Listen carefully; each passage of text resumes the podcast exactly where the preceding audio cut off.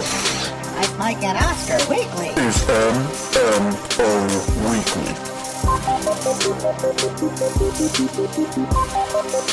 Yes, welcome, welcome, welcome. to The show that comes to you once a week, recapping the Hollywood week that was, getting you ready for the Hollywood weird week to come. This is Mike, Mike, and Oscar Weekly. Hashtag MMO Weekly. Hashtag MMOW for the first time in a couple weeks. Uh, the first time since we started doing MMO Weekly, we actually had to take a week off from doing MMO Weekly. We almost ended up missing two weeks because of my sickness and my immune system. But we're here. Uh, I am your co-host, Mike One. This is co-host also Mike. I'm really excited to take a break from the Oscar race a little bit today. Yeah. You know, we've been, uh, you know, covering it like crazy, reading everything we can, studying it like maniacs, but we actually get to talk about some 2020 movies. Yeah, next year's Oscar race. That's kind of true because there's a few that might factor in. Yeah, is- very true. Which is really fun to see. But the awesome trailers this week, and I think we wanted to start there for once. Yeah, that's how we're going to start this off. So, like Mike alluded to, this is MMO Weekly. This is not your Oscar race, your in depth award season analysis. We saved those for Oscar race checkpoint. That was actually our last episode. We're in the mm-hmm. process of switching those two, so you'll be able to start your week with Oscar race checkpoint. It's the slowest transition ever. it takes a while. Uh, we're going to hopefully get MMO Weekly probably on like a Thursday for you guys, but as it is now, is you're listening to this probably on a Saturday morning or afternoon, and we have about two weeks worth of new trailers to recap. So this is all the other stuff going around the Hollywoods, as I like to call it. Mike likes to laugh at me about. So let's start with the biggest trailers that we missed in the last couple weeks here. Trailer thoughts. Mike Wonder Woman, 1984, the premise. Hope Pedro Pascal, without the helmet from The Mandalorian, and Kristen Wiig can turn their natural charm and likability into ruthlessness and evil to be tubular 80s foes against Diana Prince. So you were excited about this point too.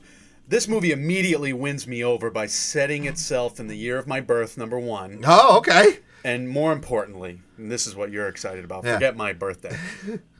they went with New Order's Blue Monday Yeah, it as was the great. theme song. It was great. It's so good. That's a rule of thumb, a little unwritten rule in MMO. If you play Blue Monday, I have to love you. Have to. it's just one of the best. It was so good, and it's so it's like it goes in line with what's going on in the trailer too. They match it up. I'm a sucker for that type of thing. It's very pro wrestling. Uh, this trailer debuted at Comic Con Experience down in Brazil, and I got to tell you, Mike, I watched it and I watched the debut. It was so reminiscent of those old Michael Jackson uh, concert videos where people are just like passing out and being taken out by security. And if I ever have big news that I need to display in front of a large group of people, I'm not doing it in America. I'm doing it anywhere else because these international crowds they put their heart and soul into this fandom. the edge of democracy. They need this right now in Brazil. Let's just say that. That's a Netflix uh, documentary that could be up for an Oscar. Watch it. Yeah. Mike, uh, these broad daylight special effects are jaw dropping. So I understand why they would freak the F out over in Brazil or anywhere because, yes, people are super excited for this trailer, but. It, it delivers. It Yeah. delivers more than average goods. These are phenomenal visuals. And we don't even get that much shown to us. Like, yes, we get Pedro Pascal. We know he's going to be the bad guy. We don't really see his powers. We see Kristen Wiig. A lot of questions are brought up for me. Like, is Cheetah, is Kristen Wiig's character, going to be a lesbian love interest of Wonder Woman? I have no idea. Uh, is Pedro Pascal just, he's playing Max Lord? Is he going to be a Lex Luthor adjacent character? Again, clueless. Is Chris Pine ever actually going to stay dead in a series in which he's killed? Here's what I'd say. I don't care. I just don't care because the visuals are so stunning. Yeah. I mean, Pedro Pascal is some kind of genie, I guess. Chris Pine has no business here, but I don't care because he's got such a great rapport with Gal Gadot does. and, and Wonder Woman, and that character works. That's a funny joke about a trash can. I loved the first shot of her walking along the outside balcony of her regal apartment. Yeah. You see her costume through the windows. My God, my jaw literally dropped. Yeah. And then you have the mall fight, and then you have uh, you know, the the cheetah who is just a funny villain at, as of this moment. So we get like some intrigue there. Look, I, I cannot wait for this. Yeah, it looks really, really awesome. I'm very excited about 2020 in general, just from the terms of I think it's going to be the female ass kicker. We're getting started right away. We got Harley Quinn in the winter. We got Kristen Stewart in that movie coming out in the winter as well. She's Sure. fighting an underground alien monster. I, I- can't wait for all of it. I'm very, very excited. I'm, I'm with you there. Next trailer, Mike, is Free Guy. Yeah, the premise here Ryan Reynolds playing a nondescript, increasingly self aware side character in a video game world, all on a Disney budget. I'm in. You're not. I'm not. I, I'd rather just review the Wonder Woman 1984 trailer again, please. Yeah, well, you're not a big video game guy either. So he's like a regular citizen character in a game like Grand Theft Auto. That's what's happening. here? That's the impression I got from this. Yes, I mean, I like the cast though. You you do too. Taika Waititi should just be in everything from now on. Yeah. Whether he's playing Hitler or bad guys, I don't care. I, I like the cast as well, I, but there's just no amount of Mariah Carey that could save this movie for me. I'm sorry. No fantasy over and over again didn't do it for you. It didn't suck. What if it was one sweet day, the song she did with Boyz II Men? Would that have changed things for you? Yeah, because that's a better build up. You need a slower build up. I mean, he wakes up in the morning way too effing perky. He's, a, he's not a real human. fine, but the, the song is too abrupt in that moment, and he's doing all of his early acting career nonsense with his face. Yeah, he's not a real human. He's not a character. I don't like it. I mean, it's just another elaborate feeler out there for the world about a PG 13 Deadpool, and I don't want that. I'm not in favor of that. The obvious question that comes of this, Mike, is if you could wake up tomorrow in any video game world, even though you're not a big gamer guy, Yeah. what would it be? It would be something from Ralph Breaks the Internet. It wouldn't be. su- it wouldn't be one of these games. I'm sorry. I, just I be don't. Q*bert, you under- jumping on cubes all over for the rest of time. Sure. Sure. That's a choice. I don't want to be in this game. This is mayhem. this is a weird shift. I think Shawn Levy is the director of this. He's directed Stranger Things. He's directed This Is Where I Leave You. Now he's going into this huge tech shifty, heavily reliant on VFX world. It's a jump. I don't think he's not capable of doing it. I just don't know that much about him, so I'm interested to see it. I was intrigued by the trailer. I miss this whole phenomena, phenomena Yeah. or phenomena of video games, Right, right. Where you just go around and do crazy shit. Yeah. I never played those games oh, ever. You, when once you get back into it, you're you're in for a treat. Once I get back into it, no way. The 40s are going to be a hell of a time for you. No, I don't want a PG 13 Deadpool. You got me? I'm not going to see this movie out of protest. Fair. Ghostbusters Afterlife, Michael. The premise. What 2016 reboot? Hmm? Women? No. No, that doesn't ring a bell. But look, Paul Rudd. What do you mean, Y chromosomes? I don't follow. You sound funny. Look, Bill Murray's going to be in this one. I love these one way monologues. Dialogues, really. Mike, yes, we're both mad that 2016's Ghostbusters sucked. I wish it didn't suck. There are a few funny things about it, but overall, let's be honest, it sucked. The finale sucked. Capitalism wins. My biggest issue with this why ignore it? Like, you could have Because this movie. sucked. Right, but you could have this movie in the same universe, can't you? And have those characters come back just like you have in the original Ghostbusters come back? The tone- You don't have to make the movie about them. You don't have to give them a true sequel. You could reboot the franchise again. The tone is totally different, though. It This is. is It a is. J.J. Right. Mm-hmm. Abrams Spielbergian tone. Here. You're right. And Reitman is not even going with his dad's tone. His dad's tone was just like, "All right, there are ghosts popping up Right. in New York City. Let let let's allow these four comedians to go and, and deal with it." And that Yeah. was fun. It's a business, you know, uh, getting off the ground story. Yeah, you, you know, you're right. I mean, it, it would have been difficult to do, Mm-hmm. but this is also now a director who's done such interpersonal conversations and melding of worlds like a Juno, Sure. like a Tully. I mean, Tully was basically what this Ghostbusters movie would have been taking a fantastical, reading it with the everyday life, and having them meet in the middle. Jason Reitman is not used to going full fanta- fantasy. No, he's not. So, and Ghostbusters is kind of that, but you It have borders, The, yeah. Well, you have the the com- comedic elements linking the two. Yeah, right. And it, it, works in that regard. Here, it's like a very serious tone. I would quabble with this premise, Mike. oh, you're not a fan of it? If there were ghosts in the 1980s and the supernatural was now natural, it was established. Right. It's now natural. Dan Aykroyd was right all along. Mm-hmm.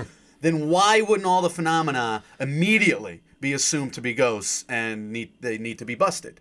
I mean, everybody would be Ghostbusters essentially. Interesting. Yes, I like that. This would that. be a phenomenon. It makes no saying. effing Yeah, that's a good sense point. that people are like, "Why is this happening?" Yeah. Also, I don't buy Paul Rudd as a smart guy. You don't want Paul Rudd, seismologist, in your life? it makes no sense. He doesn't play eggheads ever. I want Paul Rudd to explain to me anything else he knows about tectonic plates. If he can go another sentence about his knowledge in tectonic plates, I will buy him in this role. Be But I'm willing to believe he doesn't know a thing about tectonic plates. Be funny, and I'll forgive you. I, I he doesn't know anything. We all know this. he was a great interview on Hot Ones, though. What a meme. um, I, I think it's kind of a cool setup. I do like Paul Rudd as a seismologist role there. I like the idea of bringing back the original Ghostbusters. I like the idea that it's more gritty. Is Finn Wolfhard just the contractually obligated smart alecky teen youth in every 80s reboot now? Yes. That's what that's his role, right? That's what it's Typecasting does exist, and Finn Wolfhard proves that fact. To go further down the Finn Wolfhard rabbit hole, are we just Stranger Things in Ghostbusters? Yes, absolutely. We're giving the franchise to kids now, right? I guess they could have casted worse kids, though. I mean, McKenna Grace, she did an awesome job in their most recent Annabelle. Finn Wolfhard's been good as that typecast role. I'm not. I'm not arguing with it. I think it's unique. Look, I, I, Paul Rudd kind of ruined the trailer for me, and this is like the first oh, trailer Oh, no. Paul Rudd's ever ruined for me. Yeah. because I like Paul Right. Rudd, but I just don't like him in this role. I, I, I'm rooting for this movie. I don't get the tone right now. This is another interesting. I'm looking at the director and seeing what could be and what could maybe come because, like I just said earlier, Jason Reitman to be able to pull off the directorial range going from Tully and Juno and the stuff he's been most known for, and then being able to pull off a Ghostbusters re. I mean, that's a hell of a range if he could do that. I would have liked to try, you know, seen him try to do his dad, like do Ivan Reitman movies. I wouldn't have. no, I wouldn't have that. wanted to do that. I see, but he would have the comparison. It never would have lived up just because, and the comparison would have been there, and it would have eaten away at his career. I think. I think this is smart. Well, this is different. I'll Yeah, I'll certainly I is. was I agree. I was very surprised by this because even the last Ghostbusters, Paul Feig is trying to do that same tone. Right. Like, all right, here's a ghost in a mansion. Right. We got ghosts now. Right. Let's Yeah. let's have these four really funny people try and deal with it. It's a total shift for sure, yeah, and in a lot of ways. Now going with the kids and trying to bring more kiddies into the theater, I guess, with it. Rooting for it. We'll see. Mike, no time to die. James Bond number twenty-five or twenty-seven, depending if you count a couple. Of things. Depends on what you count. Yeah, the premise: give arguably the second best Bond ever a proper send-off, complete with Phantom of the Rhapsody tree-hugging bad guy. I guess I'll have to watch the last Bond uh, because this looks awesome. It's a typical. This is could not be a more paint by numbers action movie trailer if they were making a parody of one. Right. is very true. But um, aren't you okay with that kind? Oh of? yeah, with James Bond, yeah, and Ethan Hunt, and it's uh, like James Bond and Ethan Hunt. Hmm. Okay, the Mission Impossible good guy too. They need to just. I would like a ninety-minute movie of them having coffee and just trading war stories about all the people in their lives who have betrayed them. How do we let people get this high into a government ranking and a government like groups that are traitors all the time? So you don't want Bond v, v Hunt Dawn of Justice. You want Bond v Hunt 21 cigarettes. yeah, I want Bond v Hunt like tuna on rye is what I want. too much tuna. Bond v Hunt, too much tuna. But no, we're never going to get that, so why bother fantasizing? Uh, seriously, I'm legitimately scared of any man who can p- play a computer hacker, a man with a malheart, Freddie Mercury, the only rock star amidst a group of rock, rock stars who caused any problems whatsoever in the band Queen, Yeah, it's by the way. unbelievable. Because none of them It's almost as if he couldn't flaws. defend himself. None of them had any flaws except for that one character. And now he follows that up. Here's your Oscar. He follows that up being a Bond villain, villain in a slasher movie mask. Yeah, great mask too. Very creepy. Uh, and Rami Malek just is going to be a creepy individual. I've, I've read saying that he's going to be this very environmentally savvy bad guy. He's going to have something to do with the Earth. Uh, I'm excited to see it. I think he can pull off bad pretty well. I love Bond. I love Rami Malek.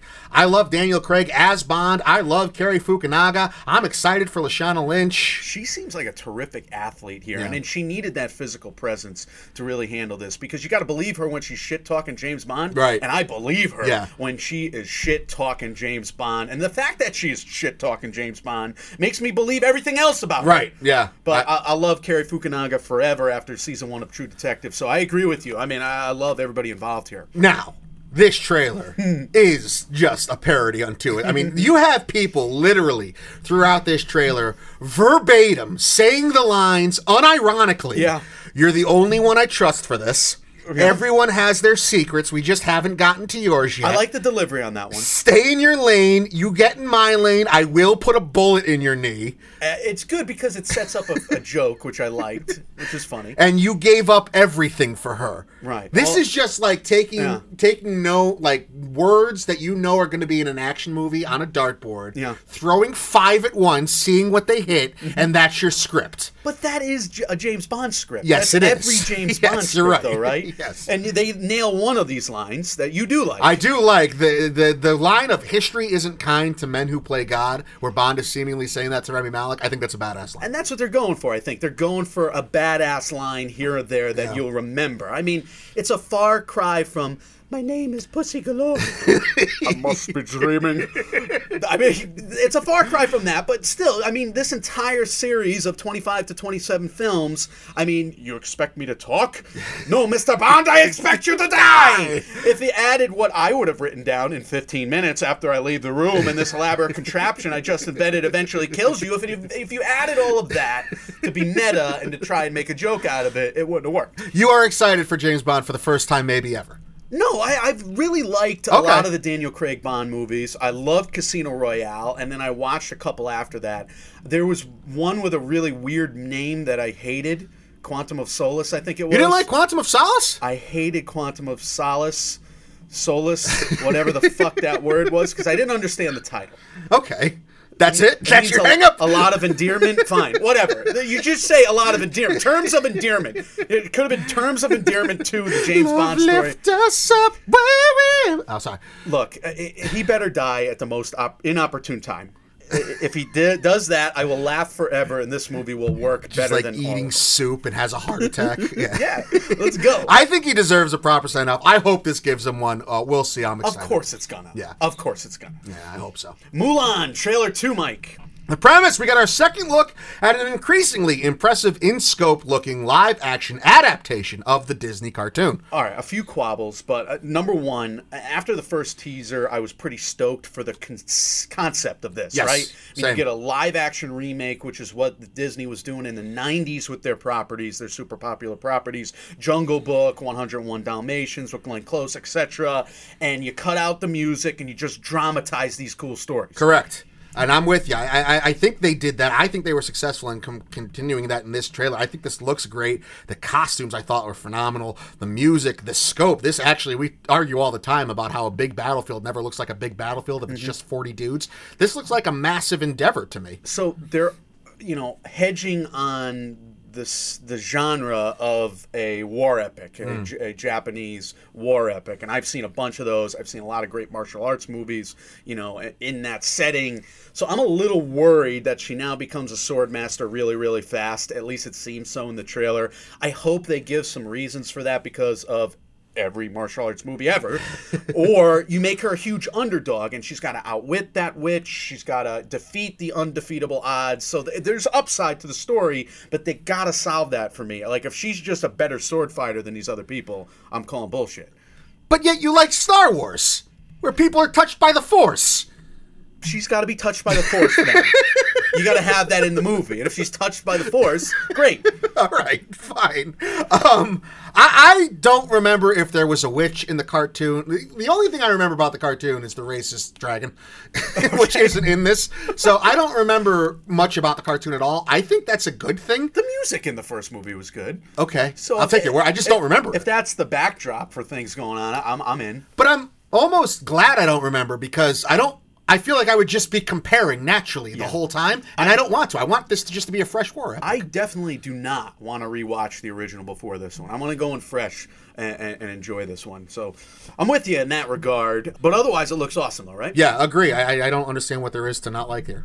Mike coming up on Disney Plus, Togo. Premise. I don't know. I don't care. I stopped watching this trailer after I saw that ominous blizzard cloud. I No, you didn't. I imagine the dog stays home and makes Willem Dafoe brave it alone because fuck humans and dogs deserve happiness. Mike, my original review was going to be I'll probably just watch The Call of the Wild instead. I almost didn't hit play on this trailer because we didn't know if we were going to review it. Yeah. But I have to keep Disney Plus now because I love these dogs. The real dogs, they add so much. It's better than CGI dogs in The Call of the Wild trailer. I'm so much more stoked for this, which comes out on December 20th on Disney Plus, than I am for The Call of the Wild. Tell your mom, Mike, I can't believe it. But what an incredible story. What an incredible trailer. I, I gotta watch this movie ASAP. Willem Dafoe's great. This looks excellent. Real dogs. Don't you worry if something bad's gonna happen to that dog? I know. I trust Disney Plus. Oh, I have a trust for Disney here. The dog may die, but I'll Oh, be crying no. at the end. Know. If that dog dies, I'm killing everyone. 12 years old. I know. not gonna last, This is this is negligent negligence on the part of Willem Dafoe to ask this dog to do this. They'll save a whole village of children, though. I would sacrifice a village of children to save one elderly dog in a heartbeat. You understand? We've had our time on this planet, we humans. All right, we screwed it up. All right, this is not a movie for you, Mike. There's no transitioning, but we have to to the assistant. The premise the POV of a powerful broker's assistant as she balances her way through her boss's misdeeds towards the less powerful with her own professional aspirations. All right, so this is the Harvey Weinstein cover up office story. This is terrifying, absolutely terrifying. I am sad that this isn't out during a award season. Julia Garner seems like she could have been a, a presence here, right? Yeah, uh, it's something to watch at least. And she's getting kind of raves, even though the very uh, there's very very early scores. I'm talking like seven critics on Rotten Tomatoes and Yeah. like less than hundred people on IMDb. They're all not great scores right now. But the reviews in the trailer are great. Right. You know, the silent scream, all that stuff seems like it's, you know, personally motivated. Like people related to this film. And there is a lot to relate to. It's very of the moment. It's very omnipresent. And it's an I- important movie, right? Yeah, I would think so. I'm looking forward to it. We kept wanting to talk about this one ever since Bleecker Street purchased the rights to it not that long ago. Um, it's here. The trailer I thought was kind of. I don't know how you could watch that and not at least be intrigued to see how it plays Definitely, out. definitely. I'll see this movie. Go Right. Bleecker Street. 65 Metascore is good enough for me. 5.5 IMDb. All right, that tells me it's a vegetables movie.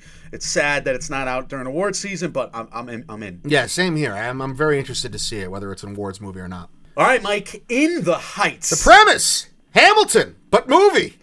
Mike, did we just watch a trailer for a 2020 Best Picture nominee? Yes.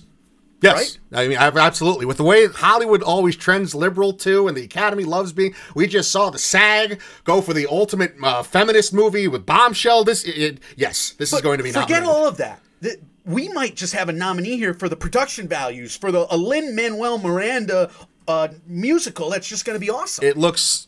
I'm not a musical guy, and this Right. looks fantastic. I, I was really impressed by how it looked, and I, it's a very American story right now. I, I thought it was incredible. Good for Warner Brothers. They need a hit. I mean, you get Lin Manuel writing a musical. You get Ch- Jon Chu, director of Crazy Rich Asians, able to pull this off. I mean, the, the the music is great. I loved it. It was catchy. Everything is very is sung very clearly. It's not a La La Land thing where I mean, my only issue with La La Land is they really didn't sing well. I mean, the music didn't sound as good. It sounds better on the soundtrack. Yeah. But I couldn't be more impressed with this trailer. My question is, how did Disney not get this? Mean, this feels like a Disney movie through and through. It's the Disneyification of everybody else, maybe. Yeah, mhm. But I mean, uh, let's go. I mean, this this looks awesome. I'm excited for it. Also interesting this is coming out the same year as West Side Stories remake. Spielberg's obviously been helming that for the last couple years himself, and this is I think it's going to beat it to the punch. I think West Side Story's coming out in the winter next year. So we're going to see. We're going to get our fill of musicals, starting with Cats coming out today, but uh, we're going to get our fill of musicals in the next few months, especially next six to eight months, and we're going to see how those play. I would be. This seems like something that should make half a billion easily. Well, I Cat- would think. I think Cats comes out next week. To be honest. Uh, there's preview showings tonight. I just looked. Oh no. Yeah. Does that mean you're going to see Cats tonight? Absolutely But not. here's the thing: I was going to ask you, and fans, let us know. Do you want us to review Cats? Because this might be like I was thinking about it. That might be our number one episode of all time. If we put it out there and we crush it, and we're dog people, you never know. Uh, I'm, I'm speaking. All right, I'm speaking some inside baseball. Some, but you're getting a behind the scenes moment right now. I am. ambushing Mike. with I am. I am. I'm just seeing fire. I was talking to Andrew about this. He's like, "You you might be idiots if you don't review it." I guess it's something we could talk about. I'm just. I hate the animal in general. I'm so allergic to it. I'm not a musicals guy. I hate the animal in general. That's your criticism Yes. of cats at this point. That thing is going to be terrible. that movie is going to be awful. but what if it's awesomely awful? No. I don't see it. I don't know. Let us know if you want us to cover it. We'll do whatever. We're prostitutes. All right, no way to transition. No, this, this is sad tough, news, and it, it- this hit me right when I walked in into the recording. Yeah, it just didn't happened early this morning. Danny Aiello, uh, obviously best, probably best known for the supporting actor nominee from Spike Lee's "Do the Right Thing," passing away this morning at 86 years of age. Uh, just a quick rundown of what he's done: 106 credits on IMDb, including four of which which are currently listed as either in post production or pre production right now. Aiello probably best known from his string of memorable supporting characters from the late 80s to early 90s hits. He's got movies that not only include Do the Right Thing, but also has appearances in Moonstruck, Hudson Hawk, Jacob's Ladder, things of the like. Obviously, big loss to the Hollywood community, uh, big loss to the Academy community. Our thoughts and are with his friends and family right now, as always. Uh, he was memorable, one of the more memorable character actors from that time period. He's in so many great films. I mean, The Godfather Part Two, uh, obviously, Do the Right Thing. We reviewed him in that. Yeah. Uh, the Purple Rose of Cairo, Broadway, Danny Rose. I mean, Moonstruck. We saw him at the beginning of that film. He's been in so many New York movies. He, he is a quintessential New York actor, and, and he did get typecast a little bit, but he's such a good uh, thespian. He's so good at his job that he overcame that throughout his career, and uh, he's just going to go down uh, as one of the, the, the better supporting actors, one of the better uh, actors of his, his time period. Yeah, yeah, kind of surprising too. Only one, all the memorable characters he has, only one Academy Award nominee. I was, I was a little surprised to see that. But uh, look, like we always say, it's always sad. We always think and give our hearts out to the families and friends, and there's really no way to try and move on from these types of situations. So we just try to make things a little more lighthearted and a little more fun. Moving on, we'll transition into some audience interaction stuff right now. Yep, we got Adam Driver to Idina Menzel, uh, six degrees of MMO challenge for last week. Get right off into the efficiency awards. Michael Colby Mack at Colby told me said Idina Menzel is in the upcoming Un- Uncut Gems with Adam Sandler. Sandler shares the same name, the same first name with Adam Driver. That's Colby learning. That's he's going right for the efficiency award. He's learned. The student has become the teacher there. Howard Ratner at Hayden underscore Petty, Adam Driver in Force Awakens with Harrison Ford. Ford is in Crossing Over with Josh Gad. Josh Gad, of course, with Idina Menzel in Frozen. Josh Gad is in Crossing Over. That's bizarre. That's like uh, Jack Black is in The Jackal. I always thought Jack Black was the babysitter from the first Home Alone, Oh yeah. but he's not. He's definitely not. He's definitely not. One Star Bazaar at One Star Bazaar says Adam Driver and Logan Lucky with David Denman. David Denman is in Fanboys with Kristen Bell. Kristen Bell's in Frozen with Idina Menzel. Why was Kristen Bell in Fanboys? Uh, she has a lot of them.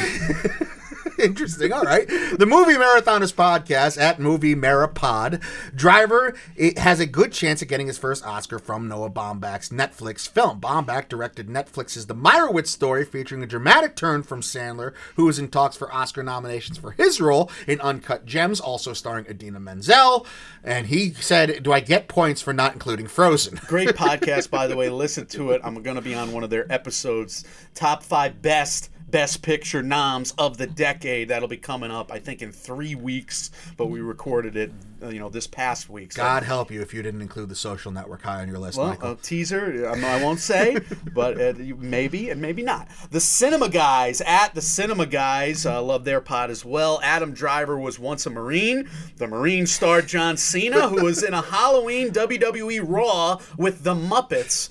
God help you, Mike. true. Who have spoofed multiple John Travolta films. Of course, they have. And Travolta, we all know, famously announced Idina Menzel as Adele Dazeem at the Oscars in 2014. I'm smiling from ear to ear that entire entry. That's awesome. Yes, great job, cinema guys.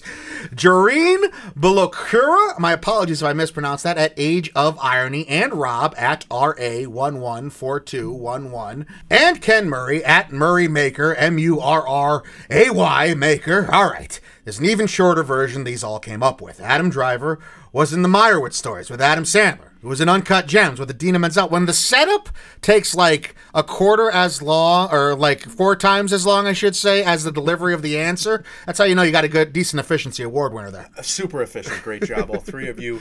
At Dark Nook Shop, they came up with another theme of the week, Mike. Yes. And here's what he said. Here's my challenge for the week. All the links have to make physical contact. Idina Menzel played the bad kisser girlfriend of Steven Pasquale in Rescue Me episode 113. All right. In the same episode, Pasquale punches Denis Leary. Denis Leary makes contact with Robert De Niro in Wag the Dog. De Niro famously kissed Juliette Lewis in Cape Fear. Oh, boy. Lewis is used as a human shield by Benicio del Toro in The Way of the Gun.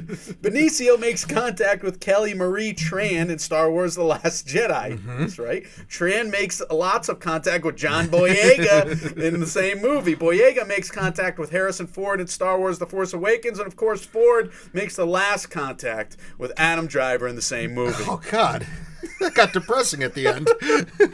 A very good theme of the week. Yes, great job as Dark. always by Dark Nook. Uh, the He Knows Us Too Well award at this point goes to could probably go to a billion people Right. on this list, but we gave it to Mark Burgundy at the One Hanson. Okay, here's my attempt this week to incorporate the last eight participants of Six Degrees of MMO. My God. Adam Driver is in Marriage Story, which is in contention for the Best Picture award alongside Jojo Rabbit, which is directed by Taika Waititi, whose film Hunt for the Wilder People has been praised on Twitter by Paul F. Tompkins, who My also is on Twitter, has often mentioned and praised Fred Rogers, who had a small cameo in The Burbs with Carrie Fisher, who was at Cougar Club with Faye Dunaway, who was pictured at the 1995 show West with Martin Lawrence. Def Com who was in this Def Comedy Jam with Chris Tucker, who in 2014 performed a show at Sands Bethlehem Event Center. What are you talking about with as, as well as Idina Menzel? How do you know that? How do we not pick this as the winner? We're idiots. I mean, look. I mean, look. The winner's going to be awesome, Yeah. And it is awesome. But this one, I didn't realize the degree of difficulty here. He only went with the eight last eight participants of our freaking game that we invent. He works at the Sands Bethlehem Event Center, right? How does he know Idina Menzel and Chris Tucker performed there in 2014? Don't know. he knows us too well, and he knows everything too well.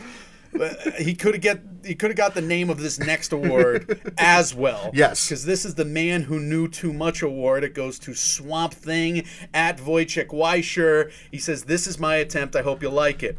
Driver was considered to play Lex Luthor in BVS Batman vs Superman, where Ben Affleck debuted as the Dark Knight. Here, I considered a connection to Gal Gadot and through Ralph Breaks the Internet to Idina Menzel, but thought it was too easy. So he's just letting you know the efficiency award isn't good enough for him. He's toying with us. uh, Affleck was considered to play Billy Loomis in Scream. I've never heard that. That role went to Skeet Ulrich, who was later considered uh, to play in Armageddon as AJ Frost, Ben Affleck's character. Imagine how different Skeet Ulrich's career could have been. That's a weird Skeet Ulrich role. Ulrich played in the criminally underrated TV series Miracles, shot by Ernest Holtzman, who also who's also responsible for the Cloverfield, starring Mike Vogel, who was a runner-up to play Captain Kirk in Star Trek from 2009, but lost to Chris Pine, who was considered in in the Jake Sully role in Avatar before this role goes to Sam Worthington. Sam Worthington was in consideration to play James Bond in Casino Royale before the role went to Daniel Craig, who by the way has a cameo in Force Awakens as one of the stormtroopers in the scene between Rey and Kylo Ren played by Adam Driver. Both Craig and Idina Menzel received a star on the Walk of Fame in what I think is 2010.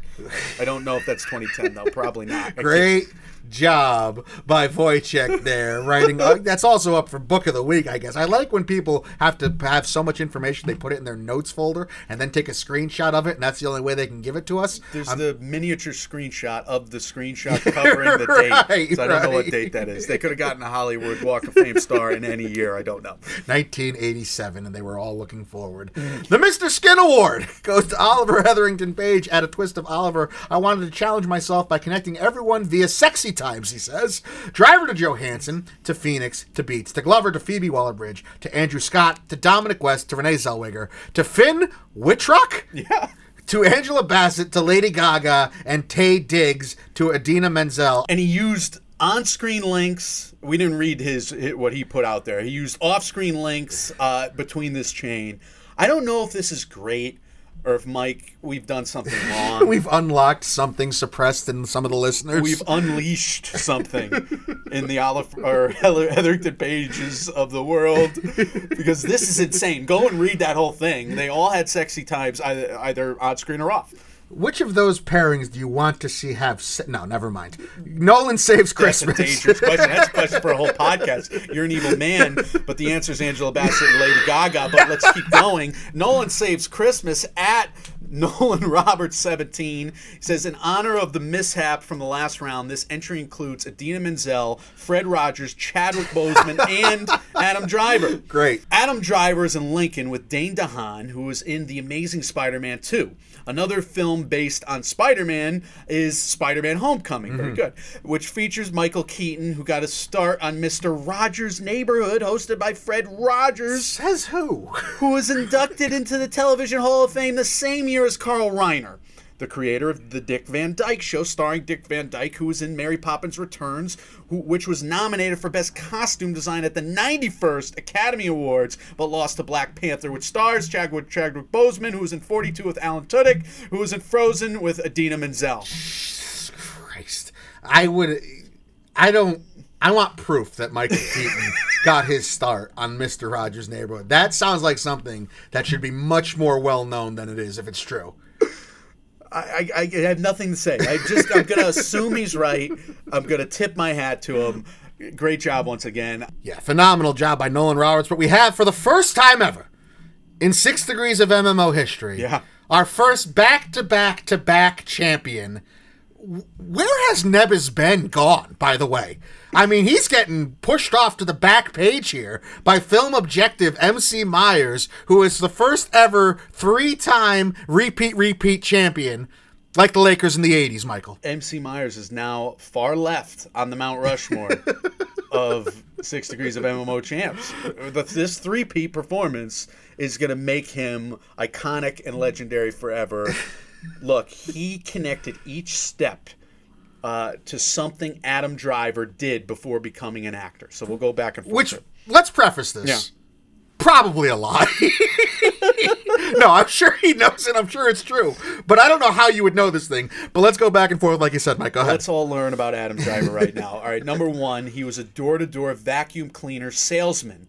Earlier this year, Adam Driver starred in The Report with Jon Hamm, whose FBI agent character in Bad Times at the El Royale was disguised as one of these. And then a telemarketer, Jon Hamm's first role is listed on Wikipedia as playing Winnie the Pooh in first grade. In the film Christopher Robin, Toby Jones played Owl. He also played Shmee in Finding Neverland, starring Johnny Depp, who sold ballpoint pens over the phone for a living before becoming an actor. That's the worst kind of telemarketer. Mike number three, founding a real fight club. Jones played the voice of Dobby in the Harry Potter series, which also featured Hel- Helena Bonham Carter. Okay, I get it now. Who starred in Fight Club? So this isn't actually what what Adam Driver was doing then? I guess he founded a real Fight There's Club. There's no And way. he connected it to Fight Club. singing in the church choir. Carter was the Red Queen in Tim Burton's Alice in Wonderland. Burton nearly directed Superman Lives, starring Nicolas Cage, who is now equally famous for grabbing the ass of a choir girl and thinking thanking Jesus for its proportions at the beginning of Face Off as for not playing Superman. Okay, true. It connects to a choir. All right, a playful arsonist. this is probably where he wins. Cage starred in Knowing. Yeah, he did. directed by A- Alex Proya, who also directed The Crow, whose villain Top Dollar, like Driver in his early years, was a notorious fan of setting things on fire playfully. I like to think that this is all true still. I'm not wavering from that. Fra- I, I just think Adam Driver has a fire problem. Oh. And then finally, what we know for is a fact is true. A soldier. Ben Mendelsohn was also in Knowing and in Slow West with Michael Fassbender, who played Lieutenant Archie Hickox in Inglourious Basterds, whose Bear Jew character, played by Eli Roth, was actually written for Adam Sandler, who starred this year in Uncut Gems with Idina Menzel. Incredible. What a great job by MC Myers. Great job, everybody. Thank you for playing along and making this so much fun as it is week to week. Michael, uh, I guess first we need to talk about and give MC Myers his chair love because it is a new month. I don't think we've started the new chair yet, even though the month's halfway over. it has to be a sled, right? It has to be a sled. It's pulled by Togo and whatever the dog's name from the Call of the Wild. Right, those two dogs, but they don't like each other, so they just keep going in opposite directions. They do. Right. So it's really going nowhere. The The, sled sled's goes going nowhere, yeah. But that's the whole idea. Right. It's supposed to stay put. Exactly. And they're in a, in a tug of war. Right. Because the dogs have ripped the sled down the middle. Um, there is uh, there, there there is mistletoe hanging above this Mm-hmm, chair, but nobody wants to go near it because of these insane dogs. it's just dogs barking at each other with random plants hanging over a sled. This is the type of chair that if you came upon it in a winter Wonderland's wood, it, you would immediately realize you were in Krampus. Yes, this is a Krampus type of chair. It makes sense in Krampus. It is bizarre. Uh, that's where we started. We can't take it back now. you are the winner of all things six degrees of MMO bragging rights. MC Myers. Somebody's got to knock him off his perch, quite frankly. Uh, you guys came close this week. There were a lot of wonderful contributions. Let's see what you can do next week as we have your next challenge for next week's six degrees of MMO, Michael. It is the week of Star Wars. We will review it. We think, we hope. Yeah. Daisy Ridley is the star, and we're gonna go to the fact that we have an Andrew Lloyd Webber musical coming out. Yeah. It's coming out. There's no avoiding it. We may review it. You have to tell us if you want us to review it. Please don't But we have us to review it. Daisy Ridley to Andrew Lloyd Webber. He is, of course, behind the original Cats. He he also is responsible for this new Cats. If we ever had someone I was sure had no chance participating as part of Six Degrees of MMO, I think it's Andrew Lloyd Webber. I would put the most money on. An- yeah, he just did the song with Taylor Swift for Cats. Okay, Yeah, we're sure. I maybe doesn't matter. Maybe he's a playful arsonist. Let's move on to a box office update. Uh, Mike, what do we have? Big redeer for Disney, right? Okay, so we have two weeks of box office to discuss quickly here. Frozen 2 won it all. Yeah. It had an 85 million three day opening, a 124 million five day record last week. It had a uh, $34.7 million weekend this past week. And it n- now has totals of 345 domestically, 584 internationally, for 929 worldwide. It's heading towards a billion. Like MC Myers, it spent three weekends on top. Uh, this time, Frozen was on top of the box office, not of Six Degrees of MMO. It's going to be Disney's sixth $1 billion grossing film of 2019 alone. They're probably going to get a seventh in episode nine Can they get that before? before the end of the year. No. And they're probably not. So Episode have- nine's having some hiccups in its marketing. People are saying some things that I think they're going to wish they didn't say. Uh, that's how it reads Toy to me. companies are spoiling it. I'm, I'm staying far away from it. But if Palpatine You're not is, hanging out in children's aisles anymore. Is that what you, uh, the, the mission you just had? It's terrible. No, I'm staying away from the marketing on the internet. oh, okay. I'm staying away from kitty things on the internet. That sounds worse. Look, if here's my worry about that Mm-hmm. movie. If Palpatine is Rey's father, wouldn't that be the worst thing? Yes, Re- I think retconning Rey's father, I am your father. retconning Rey's father Don't at it. all. Don't do it. I would hate. Don't do it, JJ. let Abrams. her be uh, Let nothing. Rian Johnson be clever, Exactly. JJ. Let him stay Exactly. clever. All right, number two, Knives Out had a 42 million five day for its opening week, and then it had a 14.2 million dollar weekend last week. Its totals uh, now are 68 domestically, 61 internationally for 129 worldwide. That's making money. It's already done more than three times its listed budget. It's doing a healthy take overseas just as much as stateside. Rian Johnson and Lionsgate have a bona fide success here on their hands.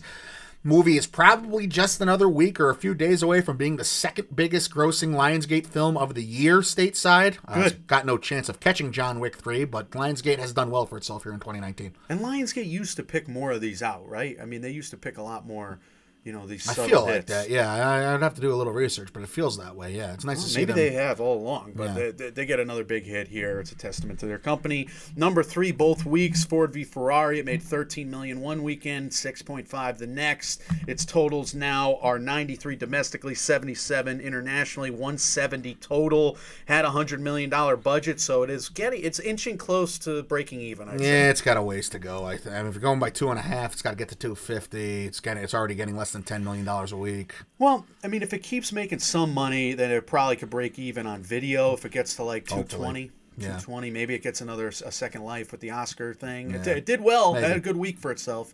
Mike, number four both weekends. Yeah, don't think that's The true. top five was the same bo- uh, for the last two weeks. Wow, a Queen and Slim, 11.7 in its opening, 6.5 in its follow up. It is now up to 29 million domestically. Good for Queen and Slim. Good for Queen and Slim. You're absolutely right. It's nice to see that had a big box office. They're coming off a little bit of a controversy too.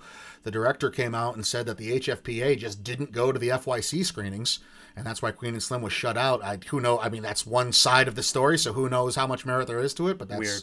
that was the uh, that was the word. I don't think that fits, but I, I don't think that fits at why it's not nominated. I, I like the movie. I'm going to review it at the end of this episode. But we have a beautiful day in the neighborhood. It got 11.8 in its first weekend, 5.2 in its second weekend. 45 million is its total thus far. So that's the big story, right? We had this top five remaining the same for two weeks in a row. Uh, you just went through them, one through five. That's not going to be the case this week because we have a very quick Do You Care segment coming up, and we're going to have a couple big, massive national titles. One in particular is probably going to make a billion dollars. Yes. And it's not even Star Wars yet, so we'll talk about it. My goodness. The Irishman, Mike, got 17 million viewers per account on its first five days by Nielsen, with Netflix claiming, claiming 26 million in its first seven days. All right, look. Netflix. Yeah. I tried looking at these numbers and reading up on them literally three different ways to try and get an interpretation. And frankly, that already in and of itself is too much work to understand how many people watched a thing. Okay? I have no idea what these numbers mean.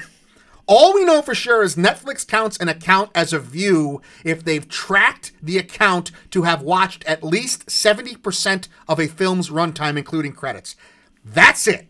Slash Film got their reporting. They reported the 17 million number from Nielsen, but Nielsen apparently only counts, as they say in the article, television sets in America. Hmm. And as the writer says, so if you're watching The Irishman on an iPad in Canada, you're not part of the number. Or an iPad in America. Or an iPad in America, as it would seem, yes. So I don't know what these numbers mean. A lot of people watch The Irishman. Netflix needs to kind of give us a little more, I think, because this whole being in secret thing, if they're going to take down the movie industry, I don't think that's fair for people like us. Um, I understand there's probably money in staying silent, and they're only kind of revealing them to their advertisers and stuff, uh, or the people they sell our information to behind our backs without our knowledge. But let's get a little more clarity on these numbers. But yes, a lot of people watch The Irishman, probably more than if there were if it went to theaters. I'm just going to take away from all of that. A lot of people watch The Irishman. Yeah, that's- and that's that's. I'll be good right there. It's a good place to land. I don't on it. care. I Yeah. don't care. That, that should have been in a Do You Care segment. But Mike, we got that now.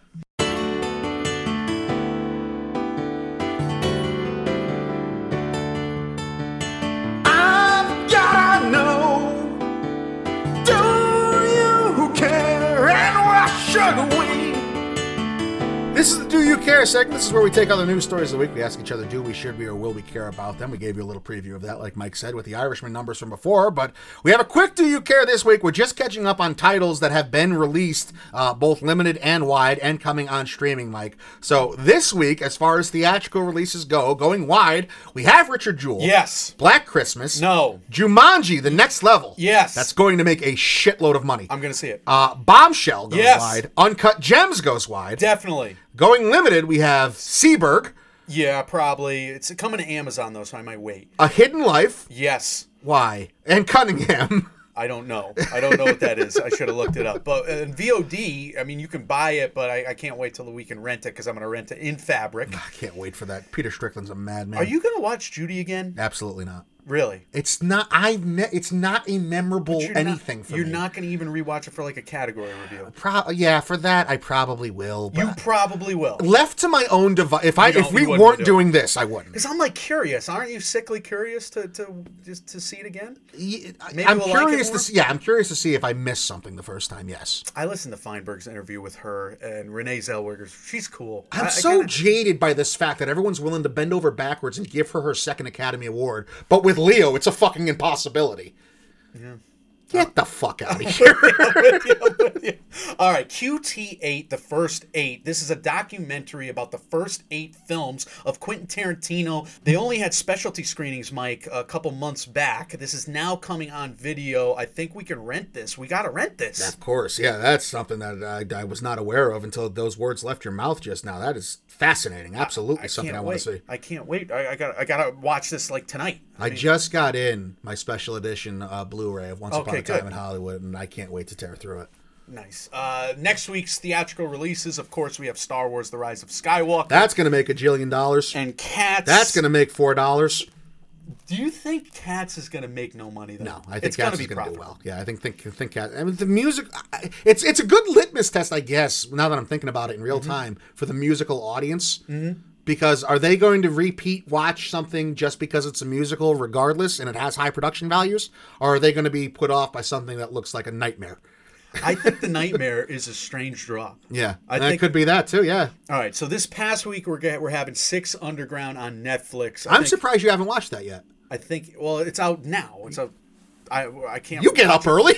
I can't watch it today. We're dealing with shit.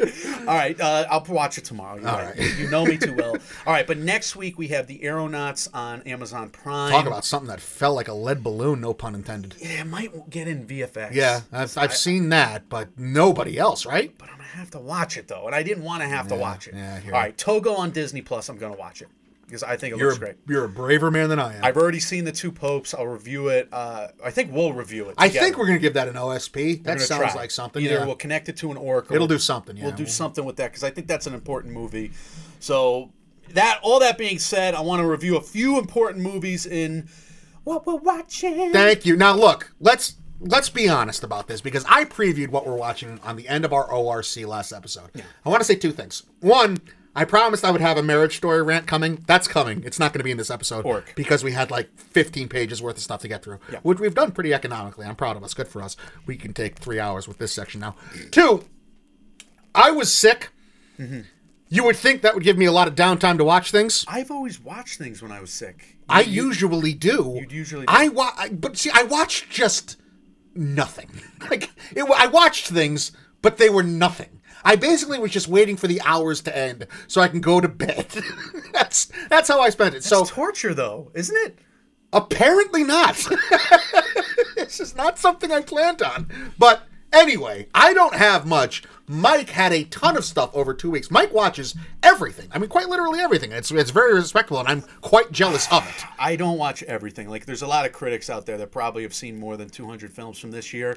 I'm like at 189 or something. I'm, I'm getting there, but I, I'm working on it. You watch a lot of the new stuff, though. You make a point to get out to the theater and see the new stuff as it comes out. and, I'm watching a lot of yeah. TV shows right now. I'm not going to Okay. review any of those this week, but I, I started Mrs. Maisel. I've been watching The Watchmen. I've been doing, uh, you know, Dublin Murders, and uh, You're sticking with Dublin Murders, huh? yeah, and of course I've been watching The Mandalorian, and I'm excited to watch episode five or six or whatever. We're still in on Baby Yoda. yeah. Who's never? Who's not in on Baby Yoda? Okay, good. All right. So Mike had to cut this down. He's giving us the basically the creme de la creme picks or things he really wants to talk about now. Queen and Slim. Yes. Queen and Slim is perhaps the most romantic film of the year. Really? I, I was just like smitten with this from the jump. Uh, they start with the first date. They go. I mean, It, it was really great. I was rooting so hard for them, without giving anything away. The movie is enraging, and I don't know if it's meant to enrage me, but it's it's. It, you have such racist effing idiots in this film that the, the whole world is a nightmare. And when you think about from your liberal bubble, from my liberal bubble, these th- people actually existing. I, gross. It, it's gross. It drives me insane. I, I know a lot of cops. I coach with a lot of cops, right? We work with high school kids together. And all of the cops that I know, I know of their patience. I know how they work with kids. I know they're not like this in any way, shape, or form that I know of. Right. And I know they're not racist. Well, uh, yeah, uh, there are. You know, it's the same as anything else. There's good as this is bad. me but ignorantly saying I don't know of this world, and I I guess movies like this are, are really important to show freaking idiots like myself that that there is this bullshit going on, and everybody's got to get together to stop it. Yeah, I think that's a good moral of the story to have. I know um, this movie has been tough for a lot of people. Yeah. Colby Mack reached out to me on the on the DMs on Facebook asking if I had seen it. I hadn't, you had, and I, I relayed that information. He was saying it was tough for him as well in certain aspects. Maybe not the same ones the way you see it as, but we didn't really get into it deep. But I know it's been tough for people. I don't understand the antagonism of, of this film. I don't understand it. Like it's illogical to me. The antagonism from the white cops and from the people hunting them down. I don't get it. I don't get. I don't get how you can watch that video. Uh, I mean, we all know in, in the commercials and and think that these people were not doing it out of self defense. I don't understand how. I, I- don't Right, get it. right. Like I don't get how they're you know they're spending all their resources on the manhunt, demonizing well, these people. there's a, there's something to it too that it can be a learning tool for people that are in the bubbles, like you and I, like you just said, and it could be something that other people relate to. Yeah, so a- as a movie critic, I would criticize the antagonism as making no fucking sense. But here's the, me saying I'm not dumb enough to realize, or I'm not ignorant enough to realize that this is, isn't still happening. right, you're not It saying it doesn't happen and it's not realistic. Right, that's But not what you're they saying. portray in the film, to me, is just batshit insane. Like Have- it makes me angry. Eh, having not seen the film, I'm not going to try to comment on it. I, all I will say is I know, I do know some bad people that happen to be police officers. And I've come across them, and I know their mindset, and they shouldn't be. Eh, yeah, and I, I believe they're out there. I, obviously, I believe stories like this are true, and that's this that's It's the gross. insane part. It's and, gross. and you, it, that's what I'm, I'm watching. I'm just shaking my head. I'm like, how is this fucking true? Still, Mm-hmm. it's terrible. So But a good movie overall. it is a strong. The movie has its strengths, no doubt strengths. Lena Waithe can really write. Melina Matsoukas can really direct. There are going to be forces to reckon with in the future. Daniel Kaluuya is always good. Yeah. Jodie Turner Smith bursts onto the scene. God, here. I wanted her to break through. Yeah, it's it's one of those performances that maybe her third performance from now she will break Yeah, through at the Oscars. okay. I wouldn't surprise You could me. see it. Yeah, she she's a great at, young actress and she's gonna crush it. I mean, they're in my top 15s though. I'll be honest with you, they're not in my top fives. I do think this is like a B 84, 85 for me. It's a strong B because of the highs are better than the few lows. Good. But again, the few lows are justifiable in a way. Yeah. And the cinematography's gorgeous. Uh, again, it's a romantic movie. I was really, really happy uh, with the, the, the level of the film. Uh, but you know, some some of the story things don't work for me. Like there's another shooting in the film that, that didn't make any sense either. I mean, it makes sense, but it doesn't make sense, and that's why I'm just torn. This movie tears me. You're Uh, a Natalie Imbruglia song.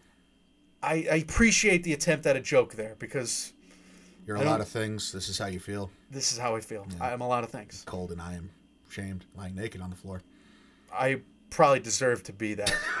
That's giving away too much information. Another movie that I watched was Honey Boy, and I wish this had more Oscar legs because I have so much more respect for Shia LaBeouf, Yeah. that plagiarizer, after this movie because he actually told the most honest story he could think of. This is the best apology for plagiarism I've ever seen in my entire life. I wonder if it does have Oscar legs, despite the rundown we just gave in ORC last episode. Feinberg had it all over his forecast Yeah. before this new swath of nominations. And I, I he thought it was a, a bona fide movie contender for, for a bunch of awards. Noah Jupe, Lucas Hedges also give strong performances. Alma Har'el is great as a, as a, as a or one of her first few films Yeah.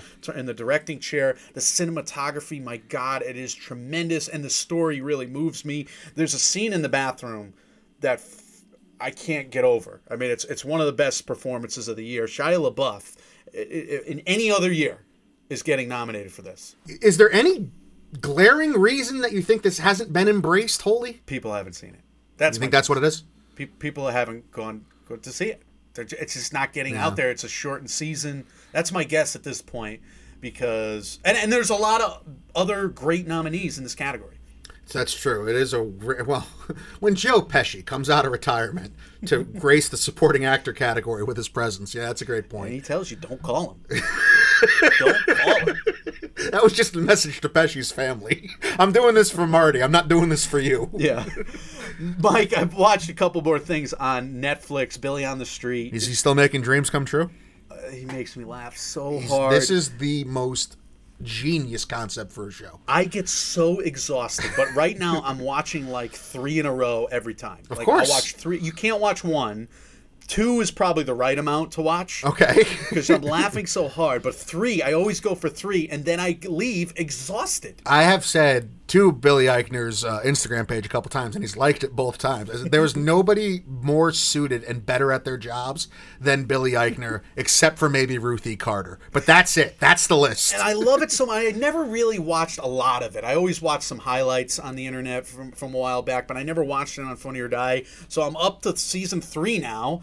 And it's just great, and I, I, it's derailing my movie watching. I would have watched forty films this past, you know. I'm binging Billy on the Street instead. How how frequent is it for you, who has lived in New York once upon a time, that a man just runs up to people and screams in their face anyway? I never had like weird street No? encounters. Oh, all right. So I, I can't really tell you uh, anything weird that happened to me on the streets. Of New York. Fair. All right. I'll be honest. That's good. I was probably in buildings watching movies more often than not. And the movies that made us There you go. Dirty Dancing, Home Alone, Ghostbusters, Die Hard. This is a series on Netflix. It's season one. They made four episodes, which basically it's like a making of, you know, 40 minutes. Are they mini each one of them. documentaries? Is that what they are basically? Yeah, it's the making of Dirty Dancing, Home Alone, Ghostbusters, and Die Hard. You get an episode on each. Who doesn't want to watch that? Right. Of course I watched it. Yeah.